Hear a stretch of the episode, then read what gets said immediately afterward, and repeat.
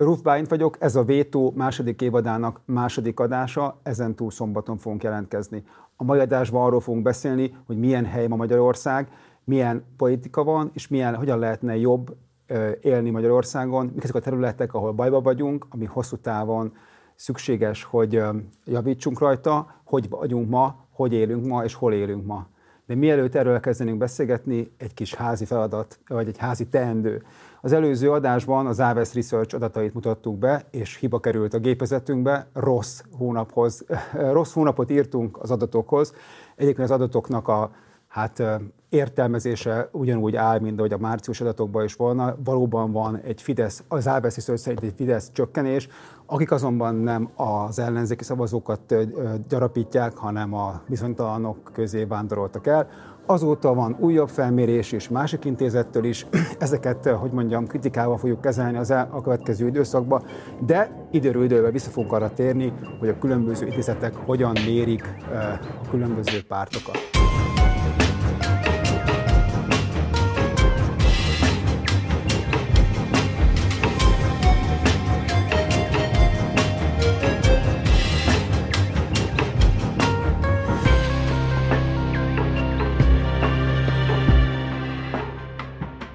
A mai adásban Pap a Partizán szerkesztőjével látjuk vendégül Filipov Gábort, politológus történészt, az Egyensúly Intézet kutatási igazgatóját. Köszönöm, hogy elfogadtad a meghívásunkat. A meghívást. És azért hívtunk meg, mert egyrészt nagyon régen szerettük volna, hogy megjöjjél ide hozzánk a műsorban, mert egy olyan tudásnak a birtokában vagy az Egyensúly Intézettel együtt, ami szerintem unikális Magyarországon, nem a napi dolgokkal foglalkoztak, hanem hosszú távú elképzeléseket próbáltok hát a teljes magyar nyilvánosság számára a közönségnek elmondani, magyarázni, az asztalra tenni.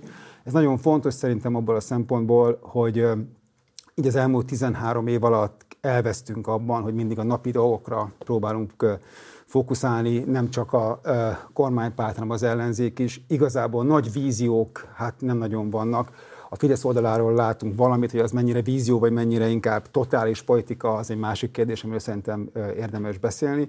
Minden esetre én azt gondolom, hogy ahhoz, hogy politikát, egyáltalán politikát lehessen csinálni, annak az első lépése az, hogy miért akar az ember politikát csinálni, mi a távlati célja abban az országgal, ahol lakik, a hazánkkal, és szerintem olyan mennyiségű kérdés és hát kihívás áll Magyarország elé, amiről szerintem igazán érdemes így beszélni ebbe a körben. Még egyszer köszönöm, hogy itt vagy. Tudom, hogy nem gyakran jársz el, mostanában már szinte semmilyen médiumban. Korábban az életedben sokat szerepeltél, amióta az egyensúlynál vagy ott már kevesebbet.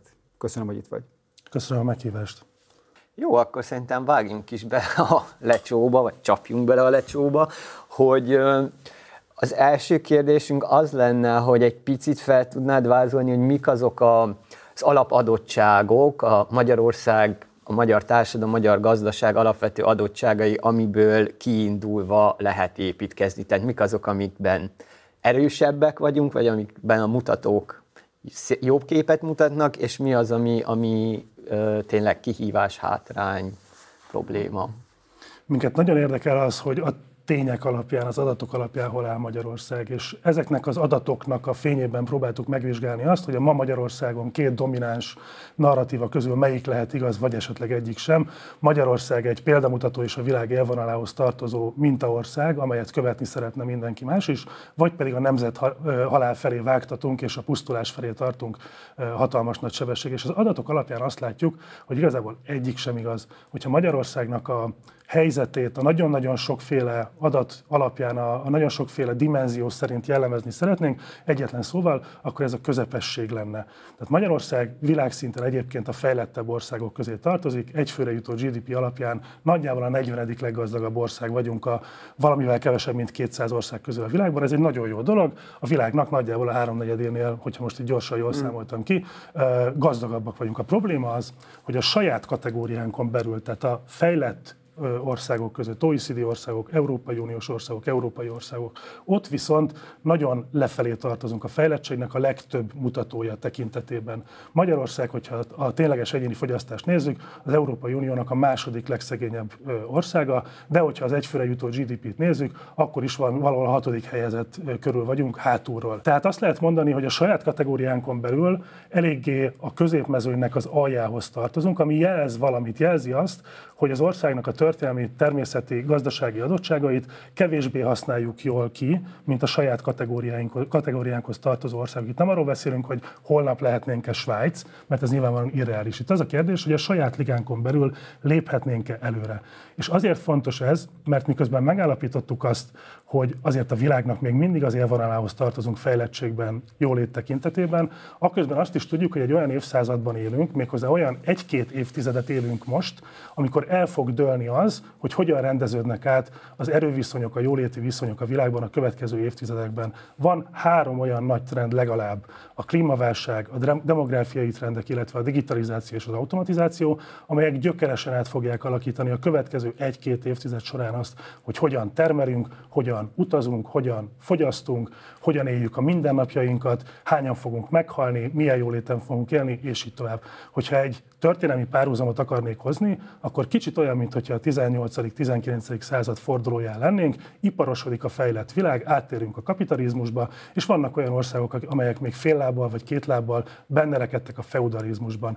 Ezekben a történelmi sorsfordító időszakokban dől el az, hogy a következő egy-két évszáz évben melyik országok fognak az élvonalhoz tartozni, és melyek fognak inkább lecsúszni. És itt nagyon sok olyan országot ismerünk a történelem folyamán, amelyek az élvonalról a sor hátuljára csúsztak, és fordítva. És minket ez izgat nagyon, hogy egy ilyen kritikus fordulóponton milyen fontos beavatkozási pontok vannak, ahol, ahol ki lehet billenteni az országnak a, a, a, a vonatját a, a sínről, vagy nem tudom mi itt a jó hasonlat, és egy felemelkedő pályára lépünk. Mert a mostani közepességünk, amivel jól el tudunk evickélni, és itt lehet napról napra menedzselni az országnak a dolgait, ezzel nagyon jól el lehet lenni egy-két évtizedig még. De ez a közepesség a következő évtizedekben az említett tendenciák miatt a fokozatos, lassú lecsúszáshoz lesz elég. Miközben ezek a, az alkalmazkodási helyzetek, ezek az alkalmazkodási válságok mindig egyben lehetőséget is jelentenek.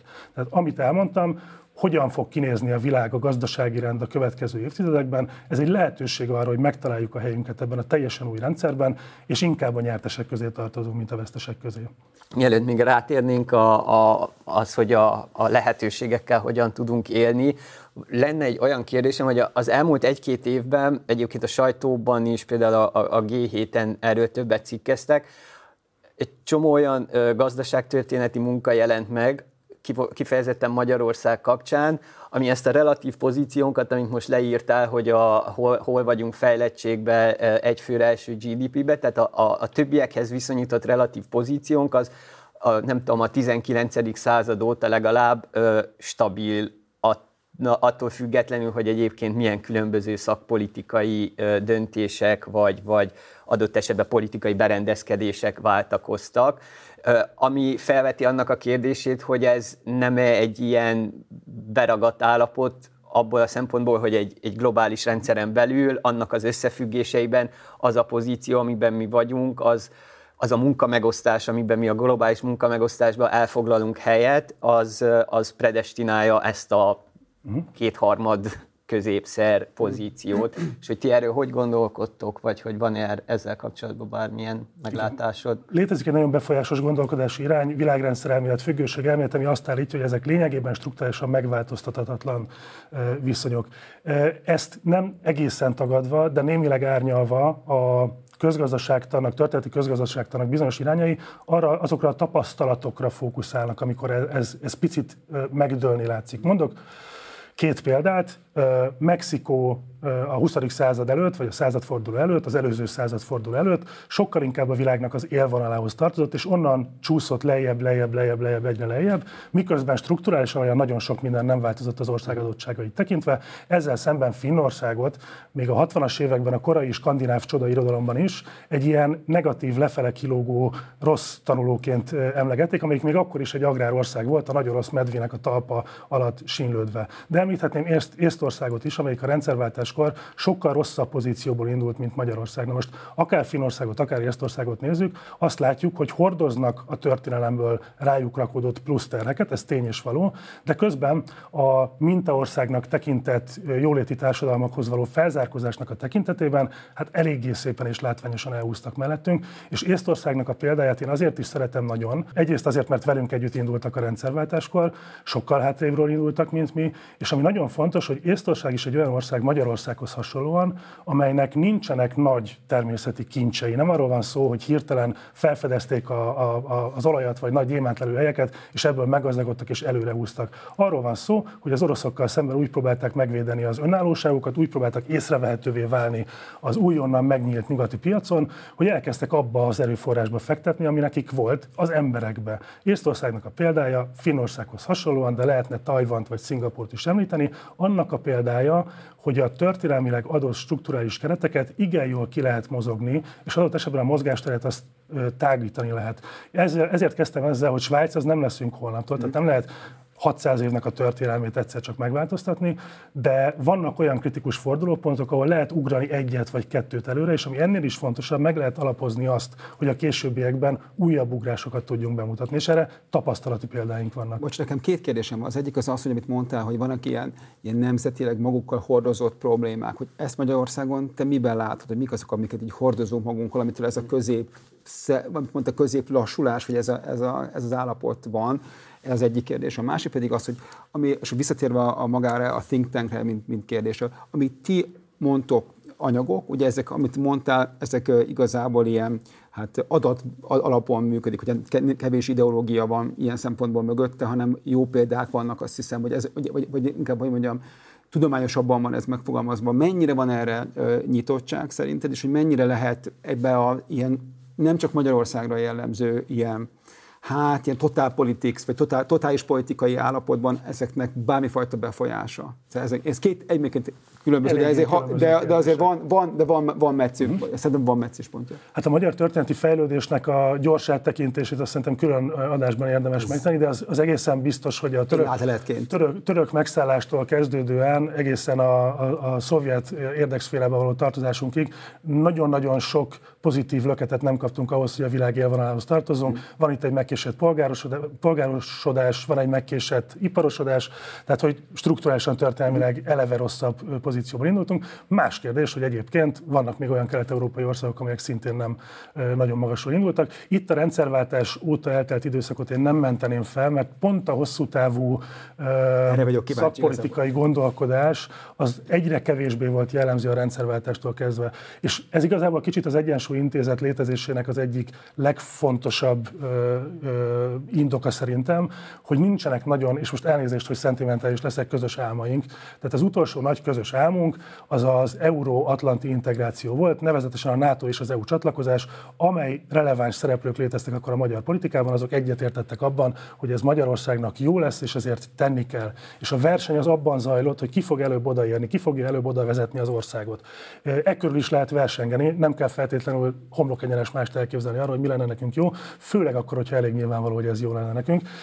Mi azt gondoljuk, hogy az, hogy most már több mint 20 éve nincs ilyen közös álmunk, az Magyarországnak, ha úgy tetszik, teremtő energiáit visszafogja, és az, hogy egy helyben toporgunk igazából, és választhatunk a középszerűség és a lecsúszás között, az jelentős részben annak köszönhető, hogy ilyen hosszú távú víziók ezek nem határozzák meg a politika mozgását, hanem mindig a következő ránkomló válságot próbáljuk csak megoldani, és úgy tenni, mintha egyébként nem tudnánk azt, hogy holnap után mi lesz a következő ilyen válság, amit ma kellene megelőzni, de holnap fogjuk megoldani ehelyett. Bocsánat, ez miért, a... miért van ez szerinted? Szóval miért van az, hogy mondjuk az elmúlt húsz évben semmifajta ilyen közös vízió nem, nem született. Ebben én ebben egyetértek veled. Annyiban talán annyi a kiegészítése, hogy, hogy, hogyha ezt levetítjük a, a, nem tudom, a, a nép szintjére, akkor mind az EU csatlakozás, mind a NATO csatlakozás, ezek két különböző dolog, de minket ugye népszavazással lett megerősítve. De ez egy másik kérdés, hogy szerintem miért nincsen egy ilyen, egy ilyen konszenzus, akár igény hogy legyen egy ilyen közös álmunk, ami, ami valahova az országunkat egy, egy, egy valamilyen pályára ö, rakja. Tegyük hozzá, hogy közben a magyar nép képesség volt a felmérések alapján hosszú időn keresztül az egyik legeu ország az Európai uh-huh. Unión belül, mielőtt beléptünk és mi, mi, miután beléptünk. Tehát közben ez a, ez a konszenzus ez megvolt elit szinten is és a népszintjén uh-huh. is, hogyha uh-huh. úgy tetszik. Tehát ezt szerintem fontos leszögezni. Az egy nagyon jó kérdés, és engem is érdekel, nincsenek rá empirikus kutatások, hogy hogy miért nem a víziók uralkodtak a, a magyar politikában. Nekem van erre egy olyan tippem, de ez, ez csak az én személyes tippem, mert nincsenek kutatásaink. Nemzetközi tapasztalatok alapján gondolom én ezt, hogy az egyre mélyülő politikai polarizáció, aminek nagyon-nagyon sok oka, oka volt az elmúlt 30 évben, de arra nagyon sok bizonyítékunk van, hogy minél egy, egy, egy pontig a konfliktus és a, az ideológiai szemrelás az fontos, az a demokráciának az alapvető eleme, de egy ponton túl, és most ezt látjuk az Egyesült Államoknak a balsorsában is egyébként, egy ponton túl a politikai polarizáció polarizáció az ártalmas, káros, visszafog, sőt, empirikus kutatások vannak arra, hogy egy ponton túl a szélsőséges polarizáció az a szakpolitika alkotásnak a minőségét is rontja. Nagyon sokféle csatornán keresztül, de a lényeg az, hogy nem tud együttműködni mondjuk a politikának a két-három-négy rivális oldala nagy, hosszú távú kérdésekben, mert mindig a totális győzelem vagy a totális vereség lesz a tét a következő választáson, ami lehetetlenné teszi azt, hogy akár két vagy három fontos nemzeti ügyben legalább az irányokban egyet lehessen érteni. Ez egy sokkal komplexebb probléma ennél, de a lényeg az, hogy ma az egyik leg gyakrabban kutatott politikatudományi kérdéskör az az, hogy miközben szeretjük a konfliktust és szeretjük a polarizációt, hogyha demokratikus társadalmakban szeretnénk élni, akkor van ennek egy egészségtelen mértéke, és nagyon sok fejlett demokrácia is, és Magyarország is, erre is vannak egyébként hazai tanulmányok is, ebbe az egészségtelen mezőnybe került már régen, ami a politika alapfunkciójának az ellátását kezdi lehetetlenné tenni bocsánat, csak egy nagyon rövid anekdóta ide, hogy szerintem volt egy olyan pont, és nagyon keveset beszélünk erről, de hogy amikor volt egy, egy összefogási lehetőség, és ugye ez egy, az egyik ilyen szembejövő nagy probléma, hogy ez az egész járványok kérdése, és amikor a Covid kitört Magyarországon, és az abban a márciusi, február-márciusi időszakban, akkor volt egy olyan nap, nem tudom mennyire emlékeztek, amikor Kocsis Máté összehívta az összes parlamenti párt frakcióját, hogy akkor most üljünk le együtt, és ez egy olyan probléma Magyarország előtt, amivel nem szembesültünk szerintem soha még ilyen szempontból, és akkor próbálják meg együtt, együtt megoldani. És természetesen utána egy nappal később ugye jött arra a válasz, hogy hát persze, hogy nem tudjuk megoldani ezekkel a hazárolókkal, és gyorsan visszavettük, a, nem a Fidesz visszavette magának a kezdeményezést. De például ez egy olyan kérdés, hogy en, nincsen semmifajta igény se az ilyen, az ilyen fajta együtt, együtt mondjam, nemzeti nagy koalíciós megoldásokra sem.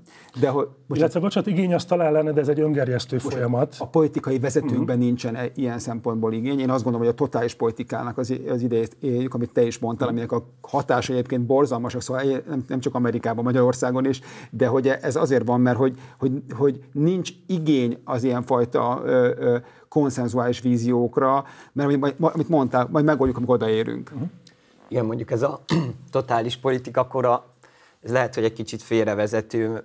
Egyébként van egy egy nagyon érdekes fogalom, amit egy belga politológus alkotott meg, ez a hiperpolitika, Anton Jégernek a fogalma, ami pont e-, ezt a totális politikát írja le, de hogy közben azt is leírja, hogy, hogy a, a, a totális politikai szembenállás, vagy a, a mindent felemésztő ilyen polarizáció, meg konfliktus az nem a valós tétekre helyeződik, hanem onnan mindig kibillen valahova egy ilyen, egy ilyen szimbolikus, uh, uh, szimbolikus ügyre, és hogy olyanokkal lehet ezt leírni, hogy például amikor a, nem tudom, a, az, hogy az Egyesült Államokban a, a Black Lives Matter-nek azok a nagyon fontos strukturális témák, amiket felvetnek, hogy milyen strukturális egyenlőtlenségek vannak, az egy adott ponton egy ilyen szobrok körüli önmagában való konfliktussá válik, miközben az a, az a tény, az megmarad, hogy komoly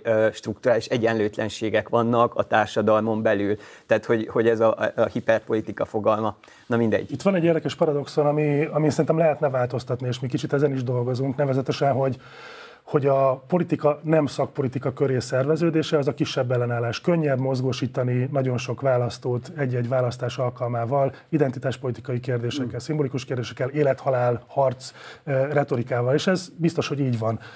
Ugyanakkor viszont a politikának a mozgásterét is beszűkíti a tényleges feladata ellátásában az, hogyha lehetetlenné teszi maga számára a közpolitika alkotást, és adott esetben a közös munkát, alkuk keresését a politikai ellenfelekkel. Márpedig, hogyha egy válasz választás tétje nem az, hogy az én vízióm fog érvényesülni, vagy a te víziót fog érvényesülni, hanem az lesz a választás tétje, hogy vagy te semmisülsz meg, vagy én semmisülök meg, akkor ez e felé fogja terelni ezt az egész ö, történetet. Tehát szerintem ez egy, ez egy nagyon-nagyon káros folyamat, és nem azért, mert én nem szeretem a konfliktust, politológus vagyok, szeretem a konfliktust. Ez a politikának a lényege. Azt gondolom, hogy nagyon sok más helyzethez a világban hasonlóan van a konfliktusnak egy egészségtelen mértéke, és van egy egészséges mértéke. De válaszolva a te kérdésedre, amire még nem válaszoltam, van erre nyitottság, amit mi csinálunk? Én azt látom, és ezért vagyok egy kicsit megértő a politikával szemben, és ezért hangsúlyozom a, az öngerjesztő jellegét ennek a folyamatnak, hogy a politikának sem jó ez feltétlenül. Vannak igenis olyan politikusok az élvonalban,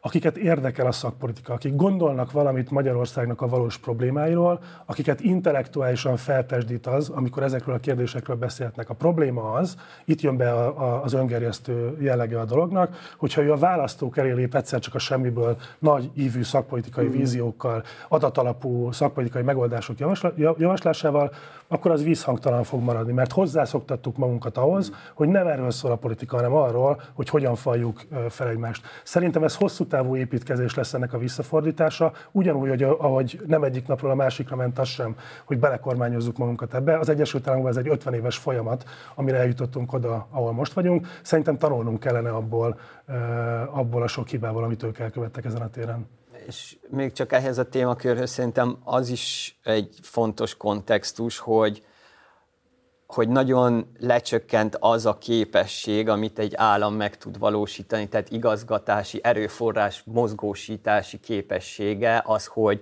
hogy nagy projekteket, nagy víziókat kivitelezzen, és ez, ez látszik globálisan is, meg Magyarországon is látszik, tehát a, pont a múlt heti törvény, hogy, hogy törvényeket megfogalmazni is már nehezen működik, hogy a veszélyt oda rakjuk ki, ahova kell, de hogy ez, ez egy sokkal általánosabb dolog az, hogy, hogy egyáltalán nem hogy a problémákat megoldani, de hogy felmérni a problémákat, tehát hogy rendelkezik-e az állam azzal a fajta szakbürokráciával, amely képes a társadalomnak a, a valós képét feltárni és megérteni, hogy, hogy egy adott probléma miért van, és hogyha ez állandósul, mert pedig ez is szerintem egy ilyen évtizedek óta tartó folyamat, akkor, akkor az állampolgárokban egyébként teljesen érthető módon alakul ki az a fajta fásultság, vagy cinizmus, vagy szkepticizmus, hogy egyáltalán minek beszélni ezekről a nagy víziókról, hogyha a kivitelezés aztán úgy sem tud megvalósulni. Igen, és hogy e, e, ez, ez szerintem egy dilemma. Engem nagyon, engem nagyon izgat az, amit most mondasz, mert szerintem ez a szakpolitika lényegére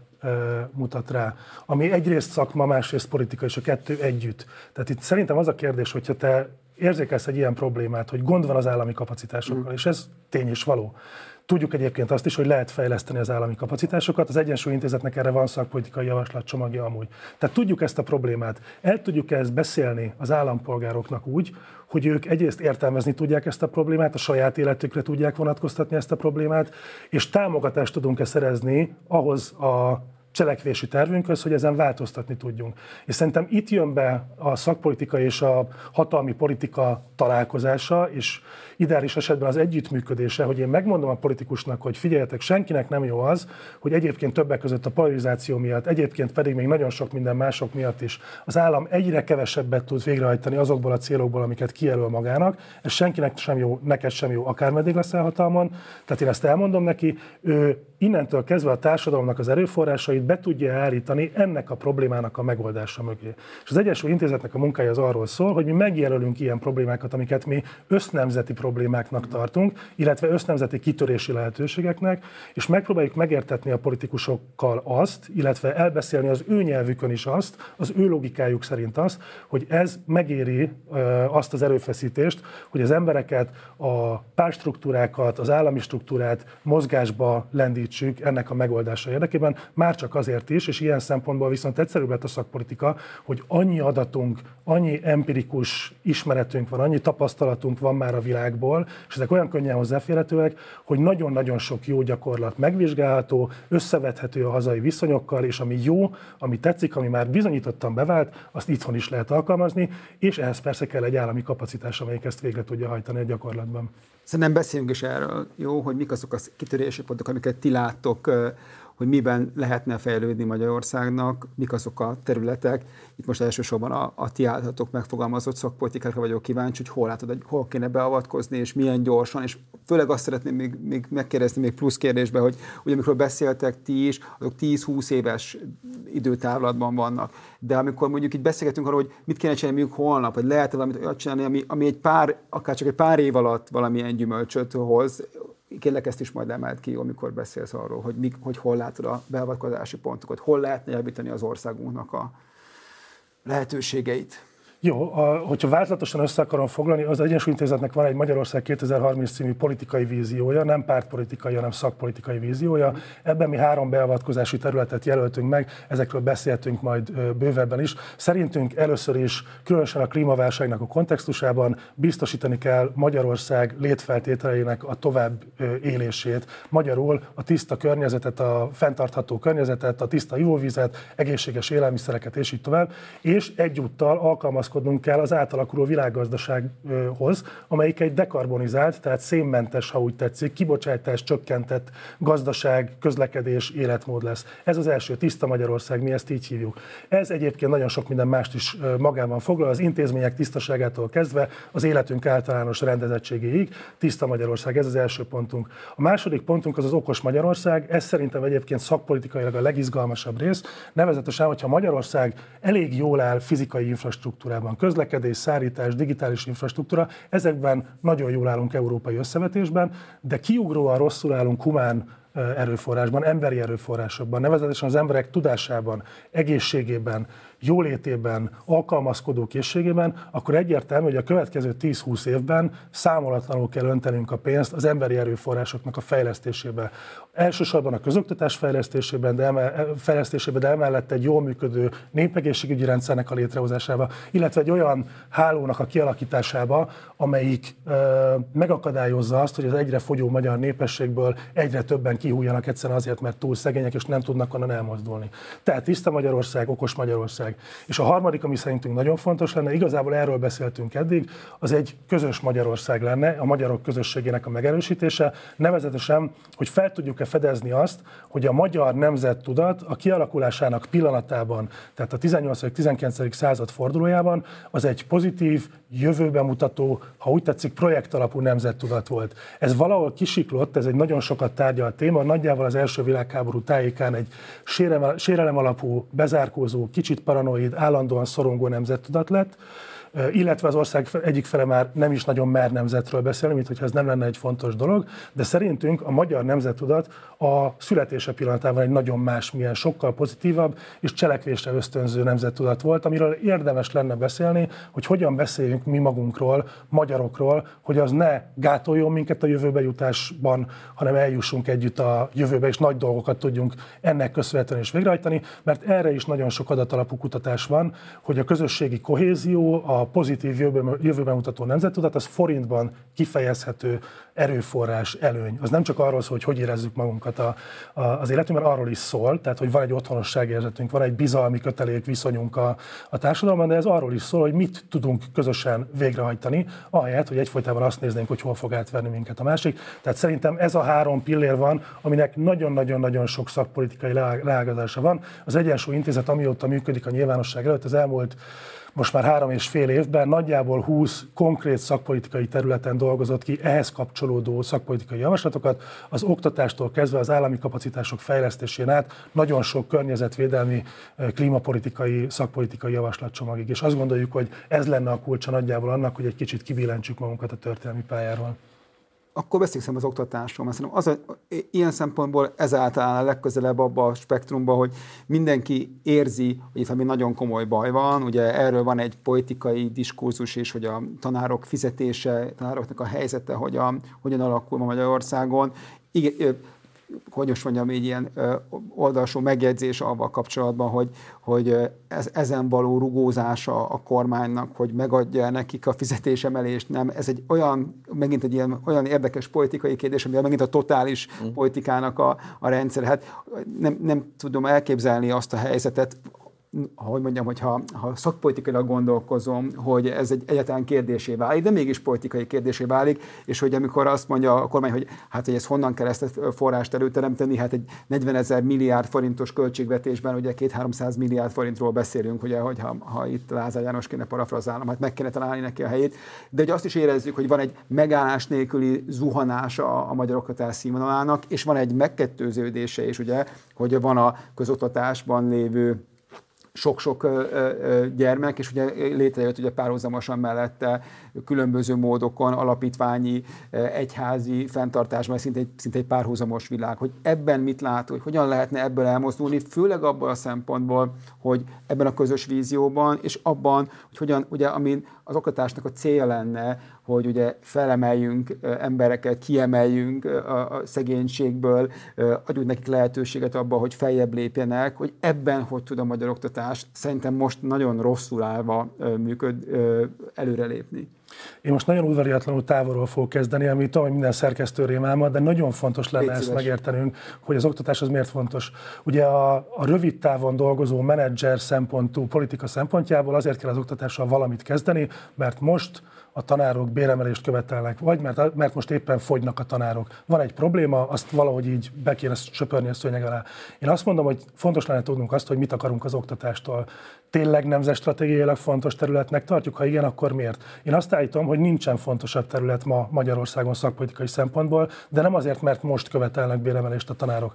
Azért, mert vannak olyan trendek, amikből tudjuk azt, hogy az oktatás az Magyarországnak egyrészt a, a szinten maradásának, másrészt a kitörésének az egyetlen lehetősége. Tudjuk azt, vannak erre demográfiai előrejelzések, hogy 2050-ben Magyarországon legalább félmillióval kevesebben leszünk, de van olyan el, el, előrejelzés is, hogy egy-másfél millióval kevesebben leszünk, tehát nagyjából 8,5-9,2 millió között leszünk Magyarországon. Fogy a népesség, erről beszélünk. Fogy a népesség, és közben öregszik a társadalom, tehát egyre kevesebb aktív korúnak kell eltartania egyre több ö, időst. Ráadásul azt is szeretnénk, hogy legalább hasonló szinten, mint most, de inkább lehetőleg éljenek jobban. Ez ugye egy matematikai képtelenség, miközben tudjuk azt, hogy a fejlett világban ö, sehol nem sikerült megállítani még a népesség csökkenést, egészen egyszerűen azért, mert bármennyi pénzt bele, beleöntünk, ez egy a fejlettséggel és az életmódunkkal együtt járó jelenség, amiről sokat lehetne beszélni, de ettől még tény maradt, hogy akármennyi pénzt beleöntünk, ez a bizonyos termékenységi ráta, ez 1,6-1,7 felé semmilyen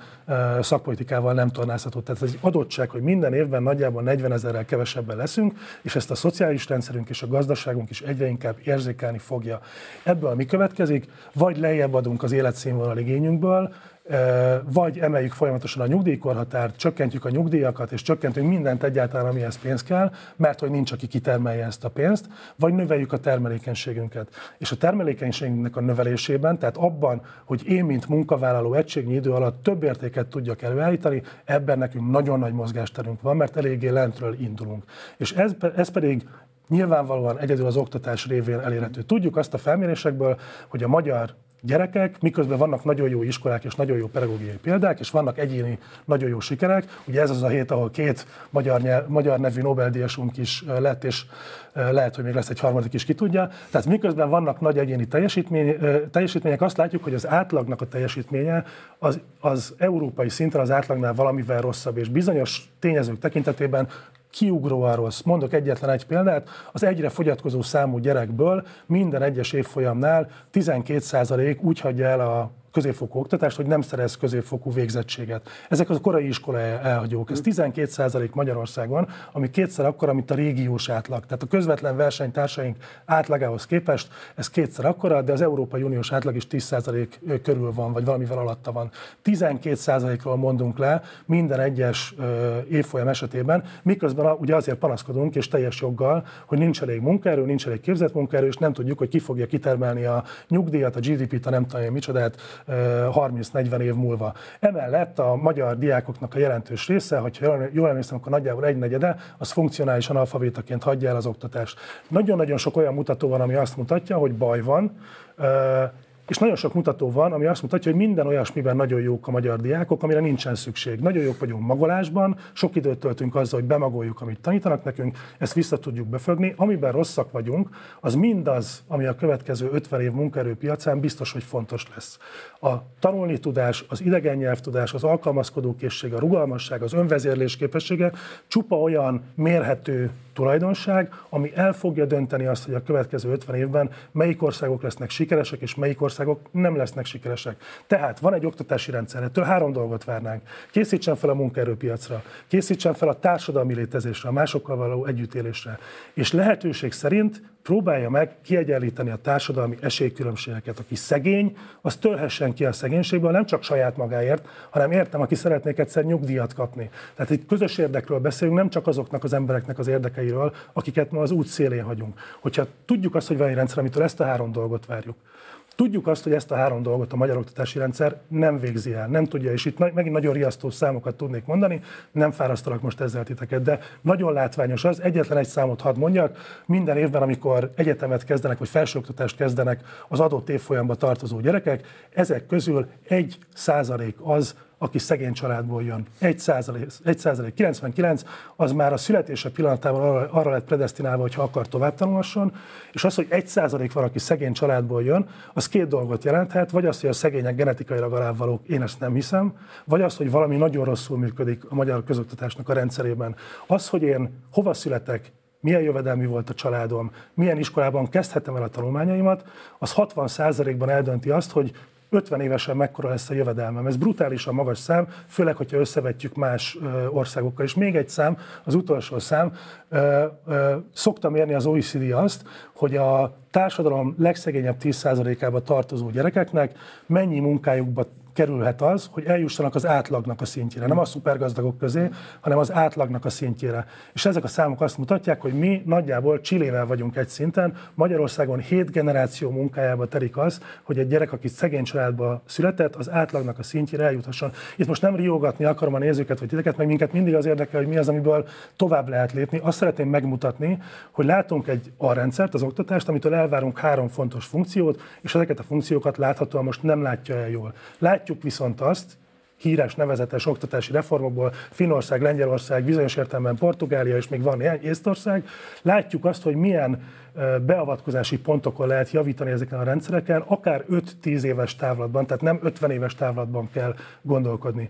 És szerintem ott kezdődne a, a vizionárius politika alkotás. Hogy a politika arról szóljon, amiről szólnia kell, hogyha ezeket a problémákat mindenki tudja, mindenki felméri, akkor nem azzal törődünk, hogy mikor megyünk ki az utcára, és akkor mit, hogyan tudjuk ezt a problémát éppen akkor orvosolni, ezt is lehet, de szerintem, hogyha az országot szeretnénk kibillenteni a pályáról, akkor azon kell elgondolkodnunk, hogy mit tudunk átvenni azokból a reformintézkedésekből, amik már beváltak, mi az, ami Magyarországon ténylegesen probléma, és mi az, amit mondjuk a finn modellből nem lehetne alkalmazni Magyarországon, és össze kell gyúrni egy ilyen reformot, ezt az Egyesült Intézetéként megtettem, hogy hat nagy probléma területen a tanárhiánytól kezdve a teljesítményhiányon át, az oktatás szervezésnek a korszerűsítéséig, illetve az informatikai alapú megoldások bevonásáig kidolgoztunk egy ilyen szerintem nagyon jó reformcsomagot, de hogyha valaki a miénket nem akarja, akkor is valamit gondolnia kell arról, arról, hogy ez az oktatási rendszer, ez hogyan fogja tudni ellátni azt a azt a funkcióját, ami a legfontosabb ö, funkció ma Magyarországon az összes rendszer közül. De, de bocsáss meg, amiről te beszélsz, az elvileg ugye mindegyik szám, amiket mondasz, hogy különböző felmérések, különböző, tehát kézzelfogható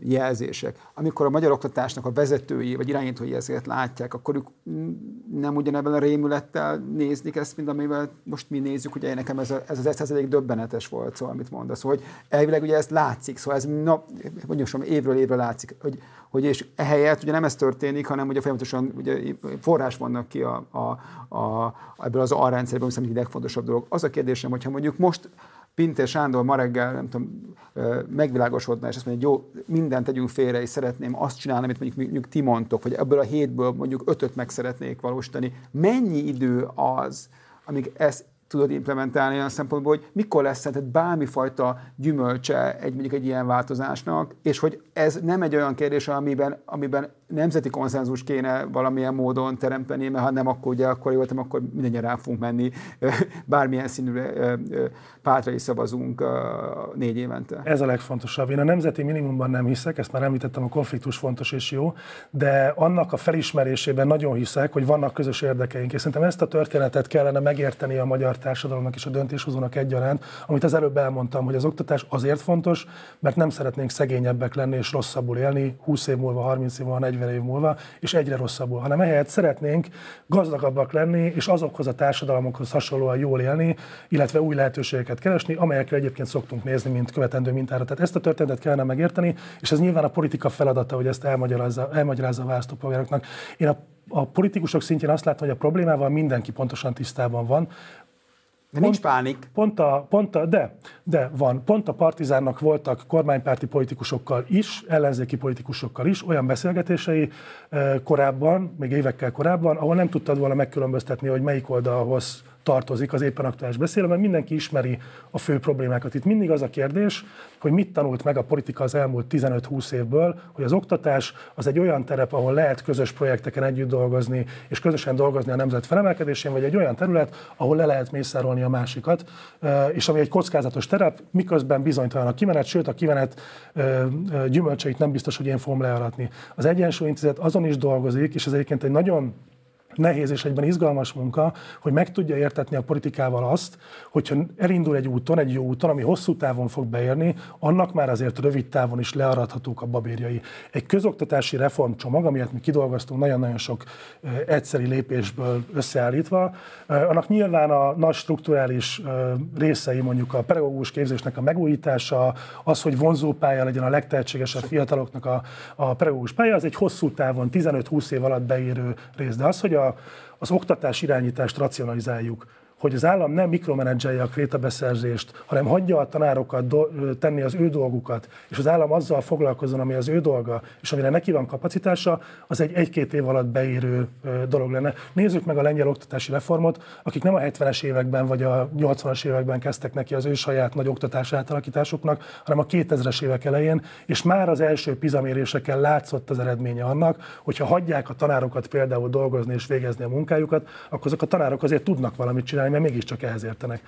De jól értem, akkor, és akkor az történik a valóságban, hogy ahelyett, hogy ebből egy ilyen konszenzuális kérdést csinálna a magyar politikai elit, a, vagy igen. Ehelyett inkább az történik, hogy egy napi politikai szintű kérdésé válik, egy ilyen lemészárolós gyűlöletkeltés válik, és az válik belőle, hogy ne lehessen egymásra találni ebbe. Ugye ez, ugye, ez a, ugye ez a totális politikának a célja, hogy ne lehessen egy közösen azt mondani, hogy igen, mi szeretnénk 20 év múlva elérni valahova. De hogyha en, ha ezek elmaradnak, akkor ennek ugye látszik, hogy ennek a katasztrofális következményei lesznek. Már szerintem igazából vannak, mert ha jól értem, akkor igazából az történik, hogy egy, aki megteheti ezt, az ki, ki szedi a gyermekét a közoktatás valamilyen szintjén, vagy magán iskolába iratja, vagy pedig elit intézmények felé tereli őket, mondjuk a gimnázium végéig, és a, a legtehetségesebbeink, ha jól értem, akkor elhagyják az országot. Szóval van egy ilyen, egy ilyen nemzethalál is ebben a, ebben a kérdésben, amit 15-20 év múlva szerintem már itt kopogtat rajtunk. És, hogyha, és egy részében, a másik pedig már ugye itt van már, már most is, hogy ha megnézzük azt, hogy a fazekasból hány ember megy el külföldre egyetemre, és hány ember fog majd visszajönni, ezt nem pontosan tudjuk, hogy hány ember fog visszajönni, hogy erre még nincs teljesen adatunk, az azt látszik, hogy akkor ez egy teljes ilyen, hát egy ilyen kirajzás és nem visszatérés Magyarország. Az ebben, ebben hogy látod, hogy, ez, hogy, ez, hogy, hogy lehetne ezt vagy megállítani, vagy hogyan lehetne legalább ebből olyan szintű politikát csinálni, hogy, hogy, hogy, hogy, hogy konszenzussá váljon, hogy itt kell lépni. Ugye, ugye elvéletileg a magyar lakosság a nagy része valamilyen módon ebben a kérdésben érintett, tehát vagy, vagy gyerek, vagy gyereke van, vagy unokája van, szóval nem, hogy, itt, hogy ez, ez egy konszenzuális kérdésnek kéne lennie, de mégse az. És bocs, bocsánat, csak szerintem erre rá szeretnék egy picit csatlakozni, hogy hogy igen, ez a politikai polarizációnak a kárhoztatását, ezt abszolút aláírom azzal együtt, hogy én is nagyon mm, konfliktuspárti vagyok a politikában, de hogy, hogy azt is gondolom, hogy a jelenlegi problémáink egy jelentős részében van egy olyan ellentmondás, hogy maga a probléma teszi lehetetlenné a megoldást, olyan értelemben, hogy az oktatásra most vegyük, nézzük meg az oktatásra, hogy ez az egy százalék, hogy csak a szegény családokból csak egy százalékuk jut el egyetemi oktatásig.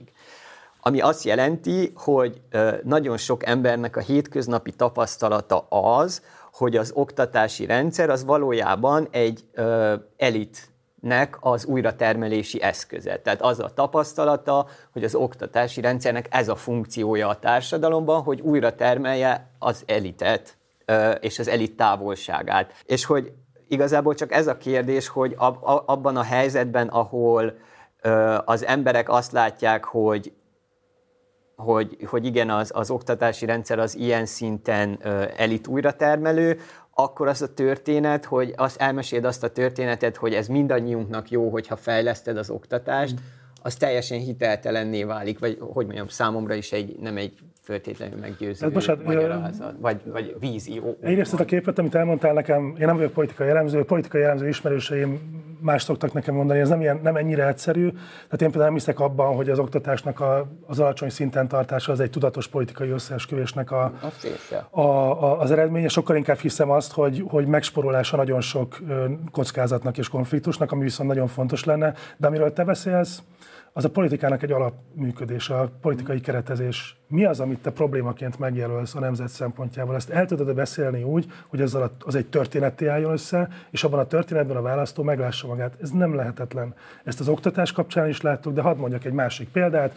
A, a, a fenntarthatósági, klímaváltozási kérdésekben nagyon sok országban láttuk azt, hogy a politika közérthető jelszavakkal akár be tudta hozni az embereknek a horizontjába, és meg tudta velük értetni azt, hogy a hétköznapi tapasztalatai kapcsolódnak ehhez a problémák, problémához. Így váltott sok országban a klímapolitika egy elsőrendű politikai konfliktus terepé, eh, tehát meghatározza azt legalább részben, hogy ki, kire szavaz a párt. Tehát, tehát én csak azt mondom, hogy a politikának ez egy alapműködése, hogy problémákra rá tudja mutatni, különösen akkor, hogyha mint az oktatás esetében minden tény alátámasztja azt, amit az emberek gondolnak. Szerintem az nem mellékes, hogy hogy tudjuk-e, hogy a magyarok mitől félnek, mire vágynak, mi az, ami nekik a sikeresség vagy a kudarcosságnak a, a fokmérője. És pont ebben a műsorban, a Vétóban láttam Bíró Nagy Andrást, aki, aki ki, ki, kiváló kutatásokat végeznek nagyon-nagyon sok év, év óta, amelyekből kiderül, hogy a magyarok félnek a bizonytalanságtól, félnek a lecsúszástól, hogy a magyarok a sikerességet materiális dimenzióban értékelik, tehát ha gazdagabb vagyok, akkor boldogabb is leszek. Hozzáteszem, hogy egyébként ezt a számok nagyban alá is támasztják, mert az anyagi gazdagság az eléggé szorosan korrelál a, a nem anyagi jellegű boldogsággal, de ezt most tegyük zárójelbe.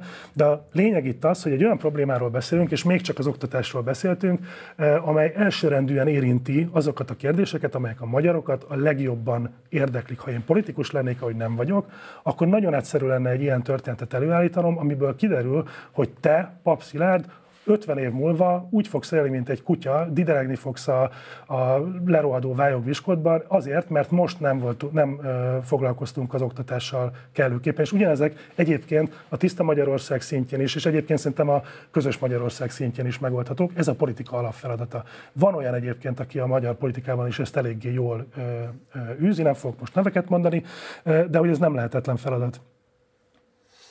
Jó, Beszéljünk kicsit erről. Bocsánat, most közbevágok, csak eszembe jutott még valami, hogy Légy mennyire szíves. a magyarok életéről szól, hogy az oktatás az nem csak erről szól, nem, nem, nem csak azért fontos, mert ki fogja majd kitermelni a GDP-t és fizetni a nyugdíjunkat. Az oktatási paramétereink azok nagyon szorosan összefüggenek minden mással is.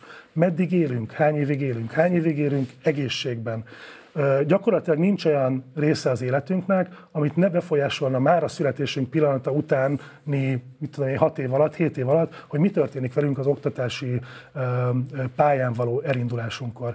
És ilyen szempontból nagyon fontos az, hogy olyan oktatási rendszerünk van-e, amelyik attól függetlenül, hogy én hova születek, milyen településre vagy milyen családban, meg tudja adni ugyanazt a sík terepet, amelyiken el lehet indulni egy felemelkedő pályán, vagy az emelkedő felé kisképzavarral élve. De ha már erről beszélünk, akkor én is akkor, akkor hagyj közben. Hiszem ez a különbség abban, hogy mi az a kormányzó képesség és a kormányzásnak az a módja, ami, hogy a mostani kormány működik, és ugye itt van egy szerintem nagy, nagyon komoly filozófiai különbség, amit Timo álltok is, hogy a magyar kormány működik, mert ők ugye a minden napot kell mindig megnyerni című játékban vannak, minden napról napra nekünk kell többen, többen lenni, a, azt a fajta érzetet kell teremteni, hogy nincsen olyan kérdéskor, amiben ne mi lennénk a monopól helyzetben, ugye ez, ami a vízióra van, hogy ezért vannak ők ellene, mert ők mindig egy, egybe akarnak lenni, abban a három millió embert szeretnék egyfajta monolitként kezelni, ezért nem is lehet beengedni senki mást ebbe a, ebbe a helyzetbe, hiszen az oktatás pedig azért, azért egy ilyen különleges hely, mert ők nem úgy nézik ezt a kérdést, lehet, hogy, lehet, hogy van olyan politikusok, akik értik és tudják, hogy ebből milyen katasztrófa lesz,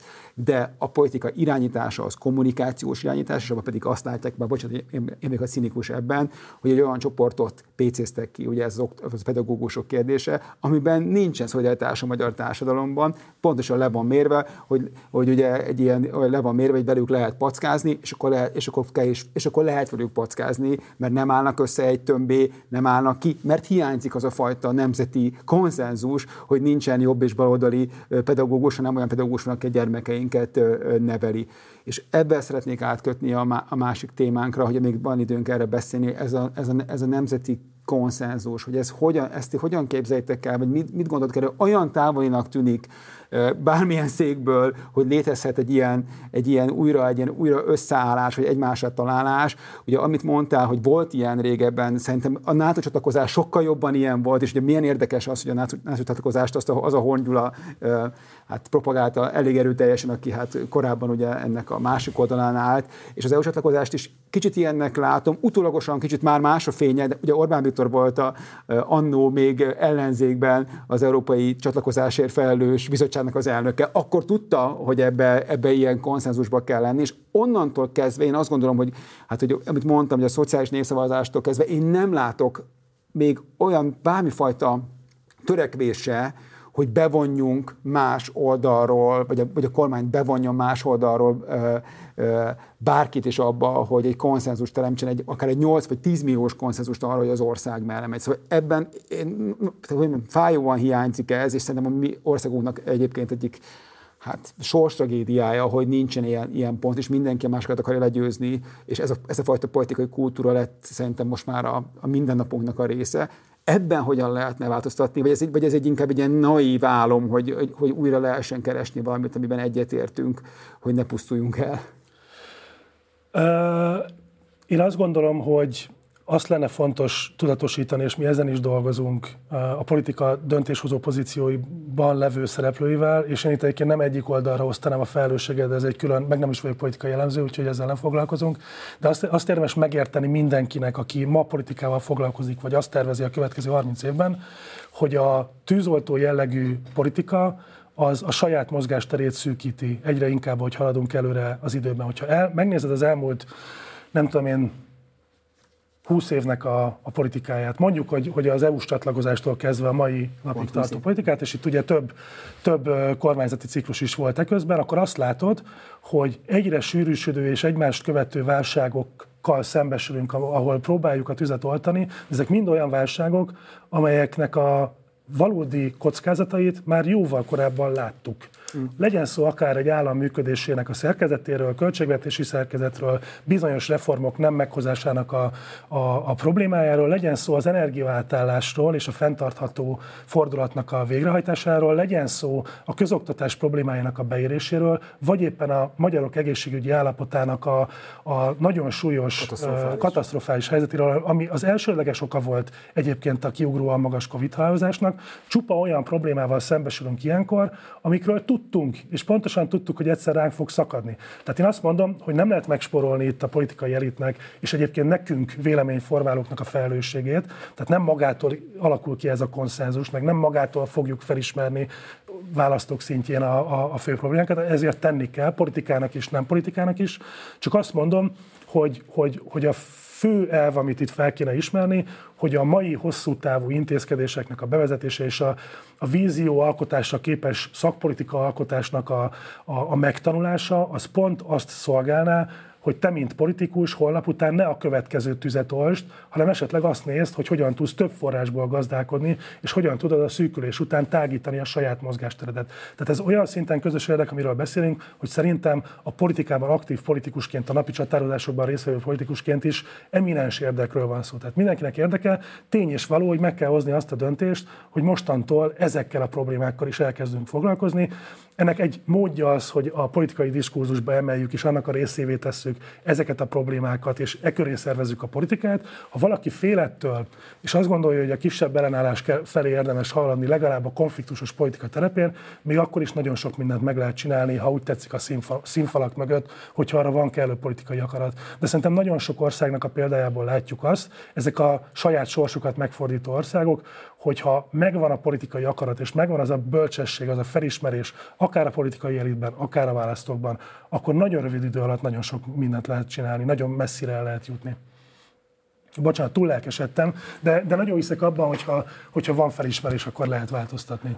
Igen, de nem, igazából nem válaszoltál arra a kérdésre, hogy szerinted mik azok a hogyan kéne ezt elkezdeni? Szóval mik azok, mi, az a, mi az a nulladik lépés, ami kiemel? Ugye most, a mostani politika szerintem két ilyen, ilyen érzelmi rendszerben működik, vagy két ilyen fogalom körül, a gyengeség, erősség, ugye ez a, ez a dihotómiája, a másik az, hogy hoz, visz, hogy akkor, és, és kb. minden politikai döntés körülbelül ebben megy, és amikor azt mondod, hogy nem tudom, van egy szakpolitikai javaslat, akkor én hallom azt a politika csinálókból, hogy ez túl bonyolult, ezt nem érti senki, vagy akár, vagy, vagy, vagy ezt hogy tudod ezt elmondani akár egy mondatban, ugye ez az egyik oldal, a másik oldal pedig azt mondja, hogy hát ezek, ezek, ezek, ezek úri huncutságok, ezek ilyen, nem tudom, liberális elhajlások, és a, a, a gyengeség jele, aki nem így fogja, így két kézzel el a, a, a, az asztalt, és megmondja, hogy e, erre, erre kell menni. És ebben én őszintén nem látom azt, hogy hogyan lehet ezt hogyha nem, ugye a Covid-ból, és a Covid-ból se azt szűrtük szerintem le, most így össztársadalmilag, hogy, hogy, mit, hogy mit kell javítani, ugye mi történt a Covid alatt, ugye be, becsapódott a Covid hozzánk,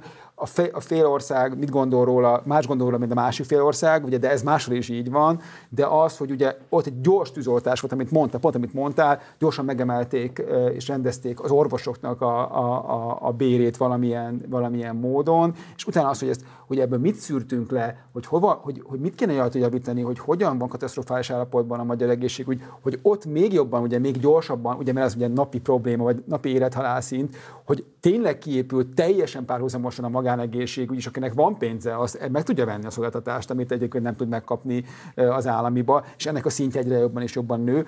De hogy hogyan lehet ezt áttörni, ezt a fajta közönyt, anélkül, hogy ebbe a jaj de gyenge, jaj de naív, vagy jaj de hülye, vagy ö, ö, csapdába beleessen a politikus. Én ezt nem, ezt nem látom, és azt az, hogy mondjam, azt, azt se látom, hogy a mostani politikai generáció igazából ennek a felelősségnek a valós tudatában lenne, most nem feltétlenül a kormányzati oldalon, hanem a nem kormányzati oldalon is, hogy amivel nekik szembe kéne kerülni, vagy szembesülniük kéne, hogy 20-30 év múlva mik várhatók a magyar, Magyarországon, mint egésszel, hogy abban ők hogyan mozognak. Ezt a tudással, vagy ennek a tudásnak a, a, a, a vágyát se látom bennük. Hát én politikai elemezni továbbra sem ne fogok, de amiről most beszélsz, az szerintem a politika egyik legcsodálatosabb része, nevezetesen a politika valóságot teremt. Tehát ha azt jól csinálják, és a politikát lehet jól csinálni, és nem látom be azt, hogy Magyarország miért lenne kivétel a természetnek ezen törvénye alól, akkor, akkor meg tudja alkotni azt a történetet, ami tömegeket tud mozgósítani jó célok érdekében. A, az Egyensúly Intézet, mint szakpolitikai agytröszt, ezt már említettem, egyik oldalnak a győzelmét vagy a vereségét sem igyekszik előmozdítani. Mi legyártottunk egy víziót, amely mellett nagyon hosszan és nagyon szenvedélyesen tudunk érvelni, e, és innentől kezdve a politikának a dolga az, hogy mit kezd ezzel a vízióval. Mi olyan víziót alkottunk, amelyhez kormányoldalról, ellenzéki oldalról, új szereplők részéről, jobbal, zöld, konzervatív, liberális, nem tudom, bármilyen oldalról lehet csatlakozni, hogyha valaki gondol valamit Magyarországról. Mi bárkinek felajánljuk ezt a víziót, azt ne várd el tőlem, hogy én leszek az, aki egy pártot megszervez, és győzelemre viszi ezt az ügyet, mert szerintem én nagyon hiszek abban, hogy mindenki azzal foglalkozzon, amihez ért ami az ő kompetencia körébe tartozik, és nagyon sok jó kezdeményezés azon szokott elbukni, amikor mondjuk valaki, aki szakpolitikával kezd foglalkozni, hirtelen rájön, hogy ő jobban tudná csinálni, mint a politikusok, a politikának azt a részét. És mm. én ezzel szemben azt gondolom, hogy ahogy egy szerkesztőség is úgy működik, hogy kell az operatőr, kell a szerkesztő, de ők nem fognak műsort vezetni, ugyanígy a politika is úgy működik, hogy nekem az a dolgom, hogy az akadémiai tudást lefordítsam a politikának a logikájára, a politikának a nyelvére, ezt a tudásom szerint igyekszem a lehető legjobban megtenni úgy, hogy figyelemmel vagyok a politika logikájára is, de azt nem tudjuk megspórolni, és itt választóként nem tudjuk megspórolni, hogy kiköveteljük a politikai elittől azt, hogy olyan típusú politikát folytasson, ami, ami szerintünk hasznos lenne az ország számára. De én azt látom, és ezt nagyon-nagyon őszinte itt mondom, hogy mind kormány oldalon, mind ellenzéki oldalon, mondjuk az oktatás ügyében vannak nagy elszántságok, és van, tehát hogy nem azon megy a vita, hogy amit én most elmondtam, az igaz-e vagy sem, hanem azon, hogy mennyire kockázatos politikailag. Tehát itt, itt érdemes gondolkodni a választónak is a saját szavazói stratégiáját tekintve, illetve a politikusnak is, hogy mit tud kezdeni azzal, hogy amikor mindenki tudja, hogy mi lenne a helyes irány, senki nem mer elindulni ebben az irányban. De ez már a politikai elemzésnek a része. Igen, de annyiban azért mégsem a politikai elemzés része, hanem egy, egy, egy tágabb társadalmi probléma, ami egyébként a közös Magyarország részéhez is kapcsolódik, hogy amikor azt mondod, hogy, hogy igen, a, a, a, a választók ilyen szempontból tudják alakítani azokat a paramétereket, amin belül a politikus azt méri, hogy neki megéri ezt megcsinálni, vagy nem. Tehát, és hogy a, szerintem az viszont egy szintén egy fontos szempont, hogy ez nem négy évente választáson ez az egyetlen olyan eszköz, amivel ezt, ezt meg lehet valósítani, hanem pont az, hogy felépíteni azokat a köz, közvetítő és nyomásgyakorló intézményeket, amik képesek stabilan, hosszú éveken keresztül kifejteni ezt a, ezt a nyomásgyakorlást, tehát alakítani azt a paraméterrendszer, amin belül a politikusok számítgatják a saját érdekeiket és ö, dolgaikat.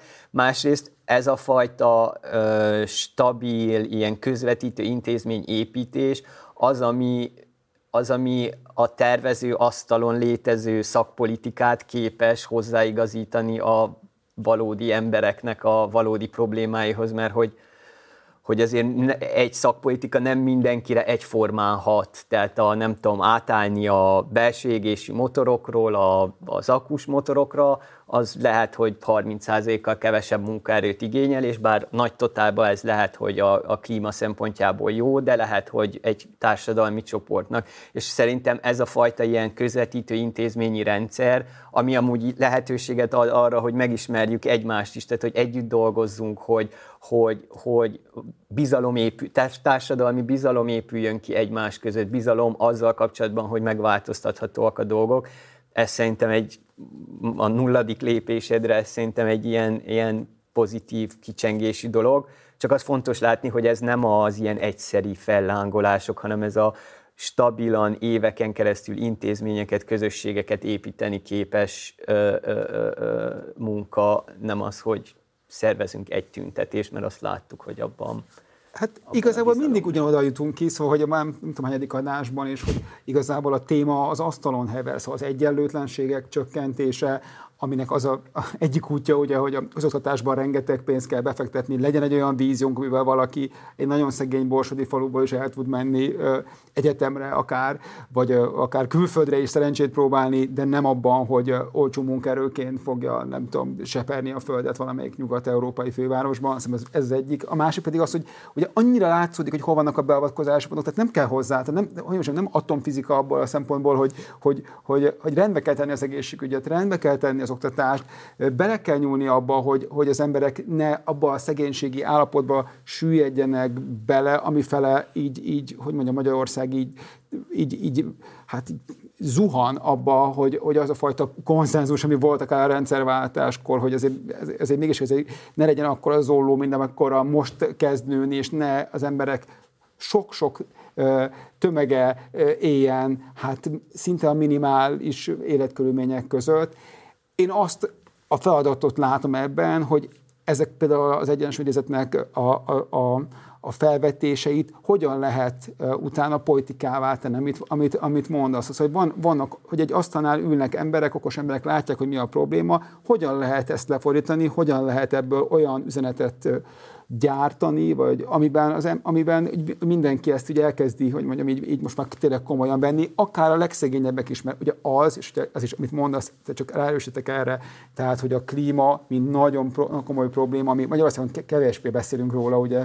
ugye, hogy nincsen rá, nem tudom, igény nem, van rá, de hogy valahogy a, a, egyrészt a kormánypárt nem akar ebben foglalkozni, mert ugye úri huncutságnak tartja, vagy ilyen jövőbeli kérdésnek, és az ellenzék pedig hát képtelen ebben szerintem tematizálni, de ugye a nagy konfliktus azért ott is van, hogy hiába mondják meg neked, hogy ne arra, hogy használjál belső égésű motor helyett akkumulátort, és kevesebbet bocsáss ki, hát nagyon komoly lázadás van ebből, csak Hollandiában, vagy, vagy akár Németországban is. Szóval ez, e, ebbe, ebben, a, ebben a konszenzus megtalálni Magyarországon, ezt én egy mondom, hogy hát nagyon nehéz feladatnak. Szerintem nem nehéz. Hadd mondjak, most nagyon jó labdákat adtál fel. Hadd mondjak két példát, bár nekem tényleg nem ez a, tehát nem kampánytanácsokat fogok senkinek adni, se kormánypártnak, se ellenzéknek, de amikor te klímapolitikáról beszélsz, belső égésű motorokról beszélsz, akkor én látok évente 13 ezer halott magyart.